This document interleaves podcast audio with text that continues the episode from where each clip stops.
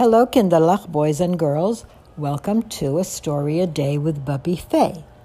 Today's book is going to be called Let's Meet Our Community Helpers, and it was written and illustrated by Rikki Benenfeld. It always makes me feel so good to meet the helpers in my neighborhood. Mommy says I can open the door. It's the mail carrier I've been waiting for.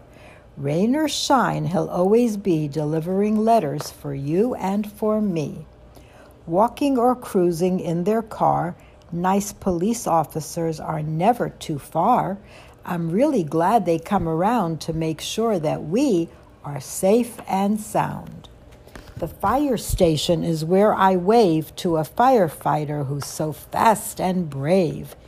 Do you hear the fire bell? Time to roll quickly, quickly down the pole. Coats and boots and fire hat on. One, two, three, and the fire truck's gone. An ambulance is rushing past with its siren at full blast. Ambulance drivers must be quick to help someone who's hurt or sick. I thank the crossing guard that I meet who helps us safely across the street. In the street, walk, don't run. That's the rule for everyone. In the library that I love, with books down low and high above, the librarian knows just what I need and finds a book for me to read. Garbage collectors are always seen keeping our neighborhood nice and clean. I'm proud to help the garbage man by putting my trash in the can. I wait patiently without a fuss. Here's the bus driver with his bus.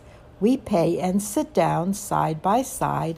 Now everyone can enjoy the ride. At the playground, we swing and slide, run and play, and climb and hide. And there's the park keeper, he's the one who keeps the park safe and ready for fun.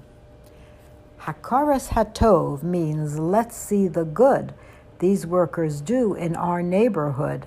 They help us in ways both big and small, and let's make sure to thank them all. The end.